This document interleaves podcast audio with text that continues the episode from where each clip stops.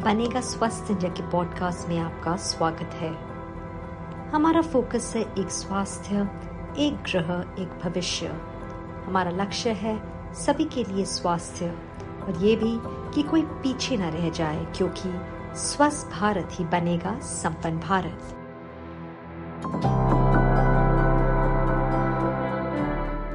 मैं हूँ अंबिका सिंह कामा। जैसे कि हम मई के महीने को माताओं के लिए स्वयं की देखभाल के विषय के साथ चिहित करते हैं। हमने special guest doctor Mallika Sarabhai के साथ बातचीत की। वह एक डांसर पद्म भूषण पुरस्कार विजेता कोरियोग्राफर एक्ट्रेस राइटर और सबसे महत्वपूर्ण रूप से एक सामाजिक कार्यकर्ता हैं।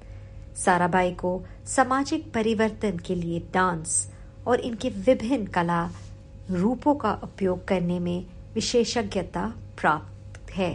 मलिका जी हमारे साथ जुड़ने के लिए बहुत बहुत धन्यवाद। मेरा पहला सवाल मलिका जी है आर्ट एक कॉमन लैंग्वेज है जो हम सबको कनेक्ट कर सकता है और आपने सब पे सबसे एक्सपेरिमेंट किया चाहे वो डांस हो थिएटर हो म्यूज़िक हो। आपके हिसाब से what is the best thing about art as a medium ताकि वो लोगों को जोड़ दे कनेक्ट कर दे? हम आज जब बॉलीवुड को देखते हैं तब हमारी रोमांस भी बॉलीवुड की हो गई है। हमारा हम किसी को वो कैसे करते हैं वो भी हम शाहरुख खान जैसे वो करते हैं या हम दीपिका पदुकोणे जैसे वो करते हैं। हम गाने गाते हैं किसी को प्यार दिखाने के लिए वो भी बॉलीवुड के हैं। आज शायद बॉलीवुड है लेकिन हम हज़ारों साल से यही कर रहे हैं। जब हम भजन गाते हैं और हम आध्यात्मिक फील करते हैं या हम शादी में गाने गाते हैं चिढ़ाने के गाने मुस्कान के गाने रोने के गाने, विदाई के गाने, वो सब कला है। हमने कला को एक एंटरटेनमेंट बना के रखा है। लेकिन हमारा सबसे पहला एक इंसान के नाते जो जो, एक रिफ्लेक्शन है, वो कला है। चाहे वो गाना हो, चाहे वो तालिया से कुछ करना हो, चाहे वो खड़े होके नाचना हो, जब हम खुश होते हैं या हम बहुत दुख होते हैं, तब रोना, ये सब कला है। हमने कला को एक हमारी ज़िंदगी से अलग करके रखा है। हमें उसको वापस लौटाना है और एक्सेप्ट करना है कि कला ऐसी एक भाषा है जो दिल से दिल जुड़ा सके, जो विचार से विचार जुड़ा सके और हमने जो दीवारें करके रखी है हमारे आसपास हम ऐसे हैं वो ऐसे हैं हम उनसे नहीं जानते वो हमसे अलग है वगैरह वो सब तोड़ देती है। हम्म, और आपने जो कहा दिल से दिल के साथ साथ जो आपने कहा जो जोड़ देते हैं आई थिंक वो बहुत बहुत ज़रूरी है।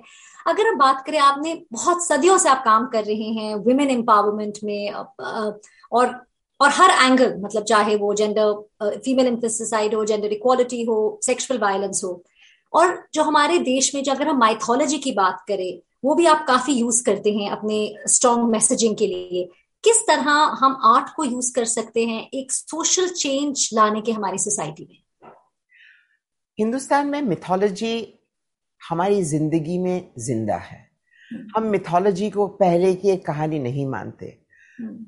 आज हमने जो मिथोलॉजी को बना दिया है किसी को मारने की चीज़ उसकी मैं बात नहीं कर रही हूँ हम्म। लेकिन अगर आप हिंदू मिथोलॉजी को देखें तो औरत की पोजीशन क्या थी हम कभी राम को राम सीता कर कर नहीं पुकारते हम सीता राम कहते हैं सिया राम कहते हैं हम्म। राधा कृष्ण कहते हैं लक्ष्मीकांत कहते हैं उमापति कहते हैं हम्म। तो अगर शिवा उमा से जाना जाता था तो हम्म। उमा की पोजीशन आज जितनी बुरी करके हमने रखी है उतनी तो नहीं होगी अर्धनारीश्वर का कॉन्सेप्ट कहाँ से आता है? आज साइंटिफिकली हमें मालूम है कि हर इंसान में एक्स और वाई दोनों क्रोमोसोम्स है। वही है अर्धनारीश्वर कि हम में मैस्कुलिन जीन्स भी है फेमिनिन जीन्स भी है। अगर वो हम आर्ट द्वारा फिर से एक विचारधारा तरफ़ ले जाना चाहे, एक क्वेश्चनिंग करे। हिंदू धर्म एक क्वेश्चनिंग का धर्म था। उपनिषद पूरे क्वेश्चन से बने हैं। लेकिन आज हम क्वेश्चनिंग करने नहीं देते। तो हम आर्ट द्वारा इसको वापस कैसे ला सकते हैं? क्वेश्चंस कैसे खड़े कर सकते हैं? कैसे ये जो गिवन पोजीशंस है जो एक प्रेजुडिशियल पोजीशन एक वायलेंट पोजीशन बन गई है वो कैसे क्वेश्चन कर सकते हैं?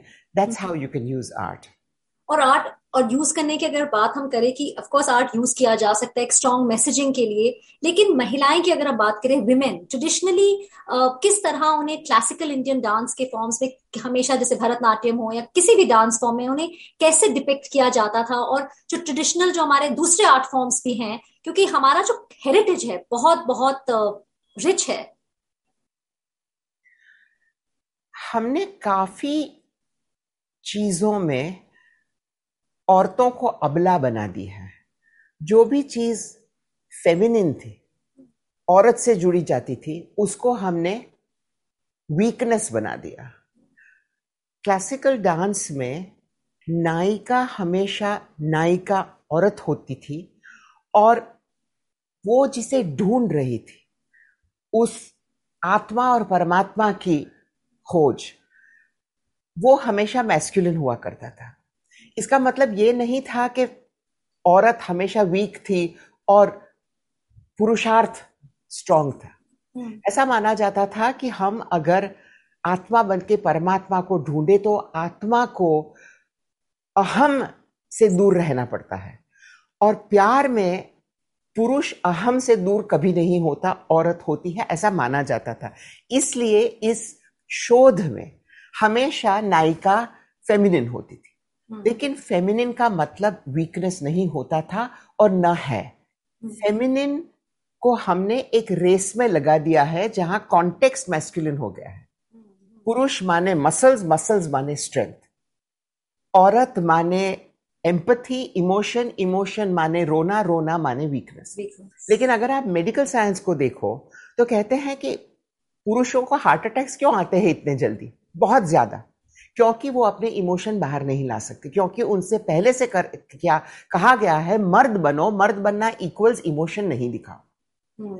हमें ये डेफिनेशन चेंज करने की ज़रूरत है हमारे खुद के हेल्थ के लिए पुरुष पुरुषों को भी ये स्टीरियोटाइप से दूर होना पड़ेगा क्योंकि उनकी हेल्थ और उनके मेंटल डेवलपमेंट पे इसका बहुत ही बुरा नतीजा आ रहा है हम्म। और जब तक हमने ये क्वेश्चन नहीं किया और तो और पुरुषों ने तब तक हेल्थ और वेल बीइंग तक हम पहुँच नहीं पाएँगे।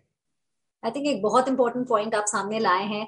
अगर मैं हम आर्ट की बात करें मलिका जी मोस्टली पीपल ज़्यादातर हम आर्ट को सोचते हैं डांस किसी फॉर्म आर्ट को सोचते हैं एंटरटेनमेंट मज़ा हॉबी किस तरह हम आर्ट को यूज़ कर सकते हैं जैसे हम स्टेम फ़ील्ड में यूज़ करते हैं कि कोई चेंज लाए?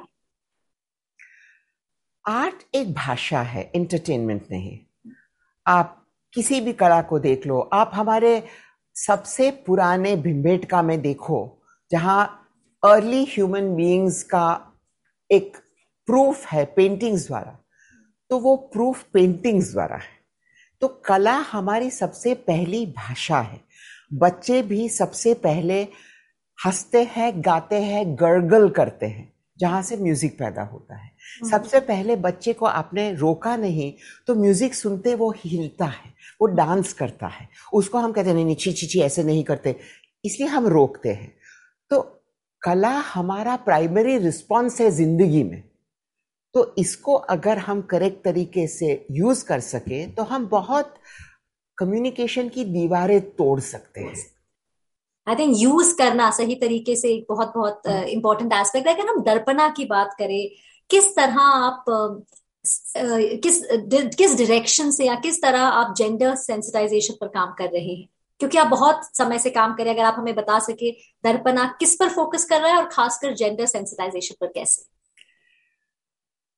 हमारे समाज में दो तीन चार ऐसे बहुत बड़े मुद्दे हैं हम्म। जिसके कारण एक ग्रुप दूसरे ग्रुप पर बहुत अत्याचार करता है।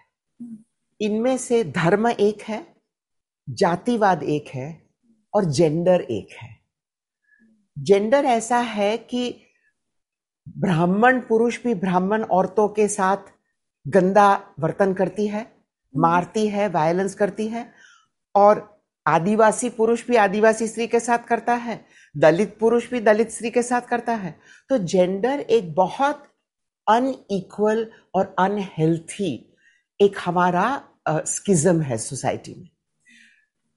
और जेंडर में हमें लगता है कि औरतों पे वायलेंस होता है, लेकिन वायलेंस करने वाले भी इतना ही खुद को डिस्ट्रॉय करते हैं अलग तरीके से जिस, जितना वो दूसरे जेंडर के करते हैं। इसलिए हम गाना, नाटक, भवाई वीडियो फ़िल्म सबको लेकर अलग अलग तरीके से जेंडर पे कैसे काम करते हैं वो दिखाते हैं। मैं आपको एक शॉर्ट दिखाऊँगी। अंग्रेज़ी में है, लेकिन इसमें काफ़ी हिंदी भी है कि हम बच्चों के साथ जेंडर की बात कैसे करते हैं।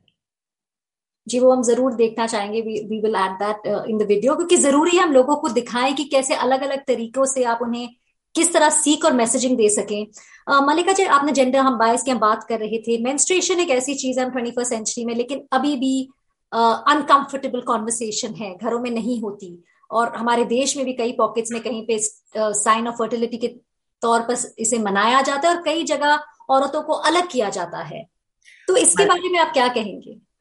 जहाँ पर मनाया भी जाता है वहाँ पर भी एक पितृपक्ष का विचार है कि अब ये शादी के लायक हो गई, अब ये माँ बनने के लायक हो गई, अब वो घर से निकाल देने के लायक हो गई।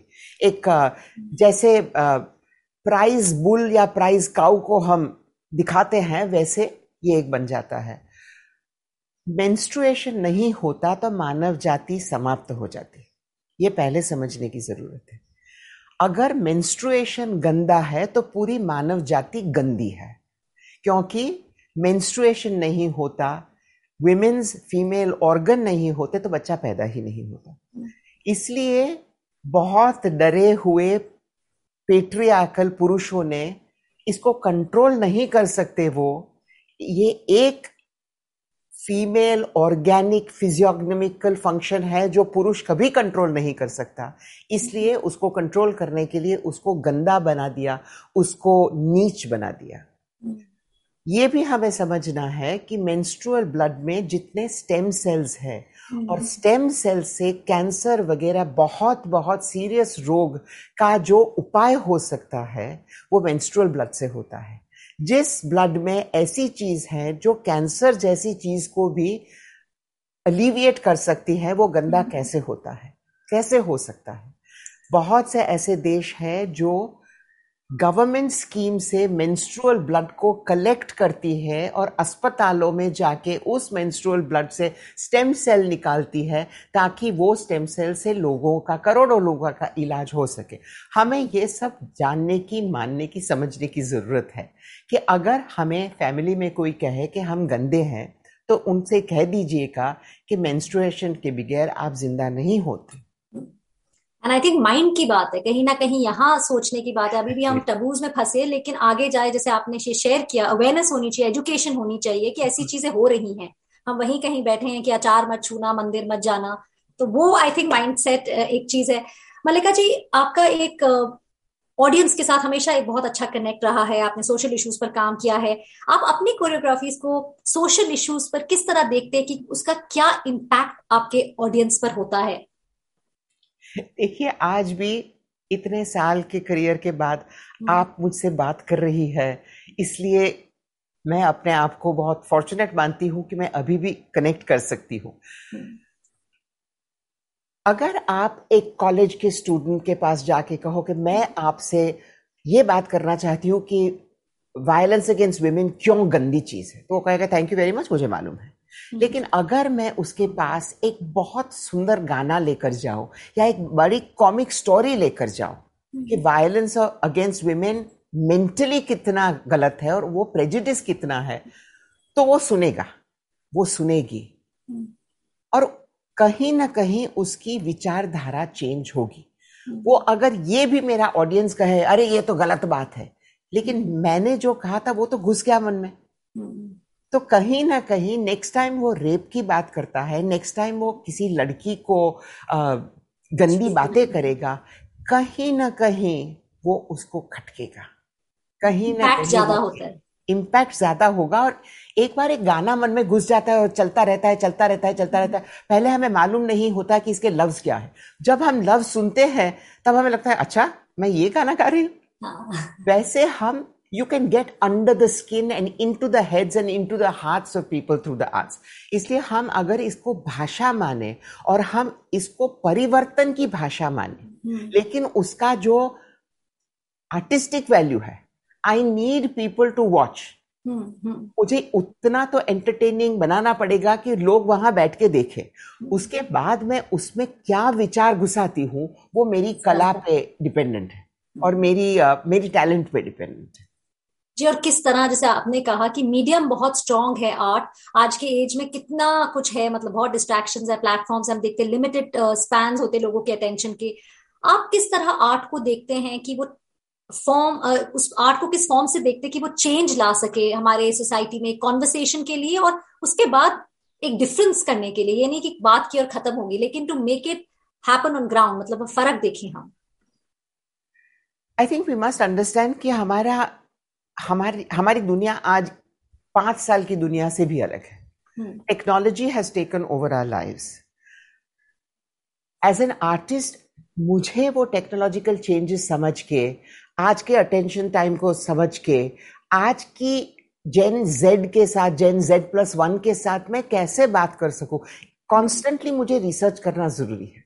क्योंकि मुझे अगर रेलेवेंट रहना है प्रॉब्लम्स तो सेम है प्रॉब्लम हमारे चेंज नहीं हुए बल्कि हमारे प्रॉब्लम बढ़े हैं हम्म। आज कोविड के बाद मेंटल इलनेस इतनी ज़्यादा है हमने पूरे कोविड के टाइम में नृत्य परिचय करके एक प्रोजेक्ट चलाया जिसमें हम्म। तकरीबन पंद्रह हज़ार लोगों को बच्चे को नहीं लोगों को कश्मीर से लेकर जोधपुर तक पाकिस्तान की बॉर्डर तक हमने ऑनलाइन फोक डांस के द्वारा इतना हमने मेंटल हेल्थ पे काम किया है और काम हुआ है और हमने रिजल्ट्स देखे हैं। You need to apply your mind to the current situation and find new fits अगर मैं कहूँ कि मैं जैसे 40 साल पहले भरतनाट्यम करती थी एक बहुत इंटेलेक्चुअल uh, ऑडियंस के साथ करती थी तो आज भी वैसे ही करती रहूँगी that's not going to work मेरे चैलेंज है कि मैं आज भी रेलेवेंट कैसे रहूँ क्योंकि मेरा मैसेजिंग रेलेवेंट है। हम्म। समाज के तक वो पहुंचाना रेलेवेंट है तो मुझे ढूंढना पड़ेगा वो रास्ता क्या हो और किस तरह आप वो पहुंचो वहाँ पे? और पैकेजिंग कैसे चेंज करना है? आई थिंक वो भी है कि that's how different way of growth कि किस तरह अच्छा। हम सोचें। एक आखिरी सवाल डॉक्टर मानिका आपने कहा मेंटल हेल्थ के बारे में क्योंकि आपने काम किया है। और महिलाओं के लिए एक सेल्फ केयर हम एक वर्ड सुनते हैं लेकिन कहीं ना कहीं वो जब बच्चों को देखती है, घर को देखती है, अपने आप को, अपने बारे की सोचती नहीं, खो जाती है, ऐसे अगर मैं कहूँ। सेल्फ केयर कितना ज़रूरी है? बिकॉज़ इस महीने हम इस पे फोकस करें कि औरतें अपना ख्याल भी रखें।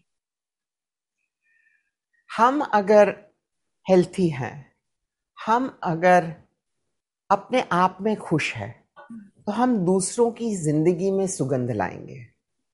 अगर हम हमेशा अपने आप को हैरेस्ट फील करें हम्म। थकान महसूस करें नहीं मुझे पेट में दुखता है मुझे बैक में दुखता है लेकिन मेरे पास पैसे नहीं है मेरे पास टाइम नहीं है मेरे बच्चों को ज़्यादा मुझे इंपॉर्टेंस देना है।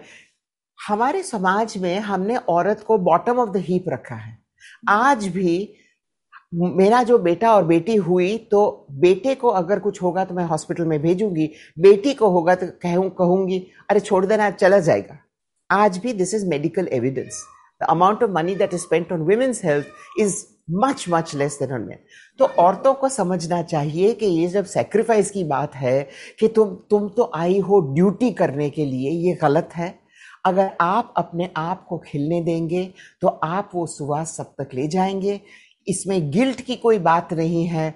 आपको हेल्थी रहना, आपको खुश रहना, आपको अंदर से हर रोज सुबह स्माइल के साथ वेक करना, ये बहुत ज़रूरी है।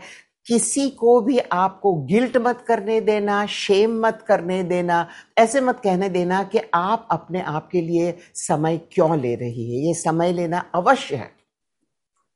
बहुत बहुत धन्यवाद जो आपने ये कहा, मल्लिका जी। आई थिंक सोचने की बात है कि गिल्ट जो कई बार हम कहते हैं ना सेकंड नेम है मदर्स का कहीं ना कहीं उसको चेंज करना है माइंडसेट को चेंज करना है और औरतों को भी समझना ज़रूरी है कि खुशी उनसे शुरू होनी चाहिए। बहुत बहुत धन्यवाद। थैंक यू सो मच इसी के साथ ही बनेगा स्वस्थ इंडिया का ये पॉडकास्ट यहाँ पर खत्म होता है।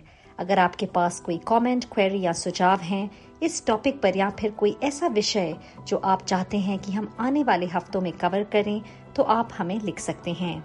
हमें मेल कीजिए B S I podcast at the rate N D T V dot com पर। बी एस आई यानी बनेगा स्वस्थ इंडिया। आप हमारे सोशल मीडिया हैंडल्स पर भी हमारे साथ बातचीत कर सकते हैं। सेम नाम, बनेगा स्वस्थ इंडिया। फेसबुक ट्विटर और इंस्टाग्राम पर भी हम मौजूद हैं। मेरा नाम है अंबिका सिंह कामा।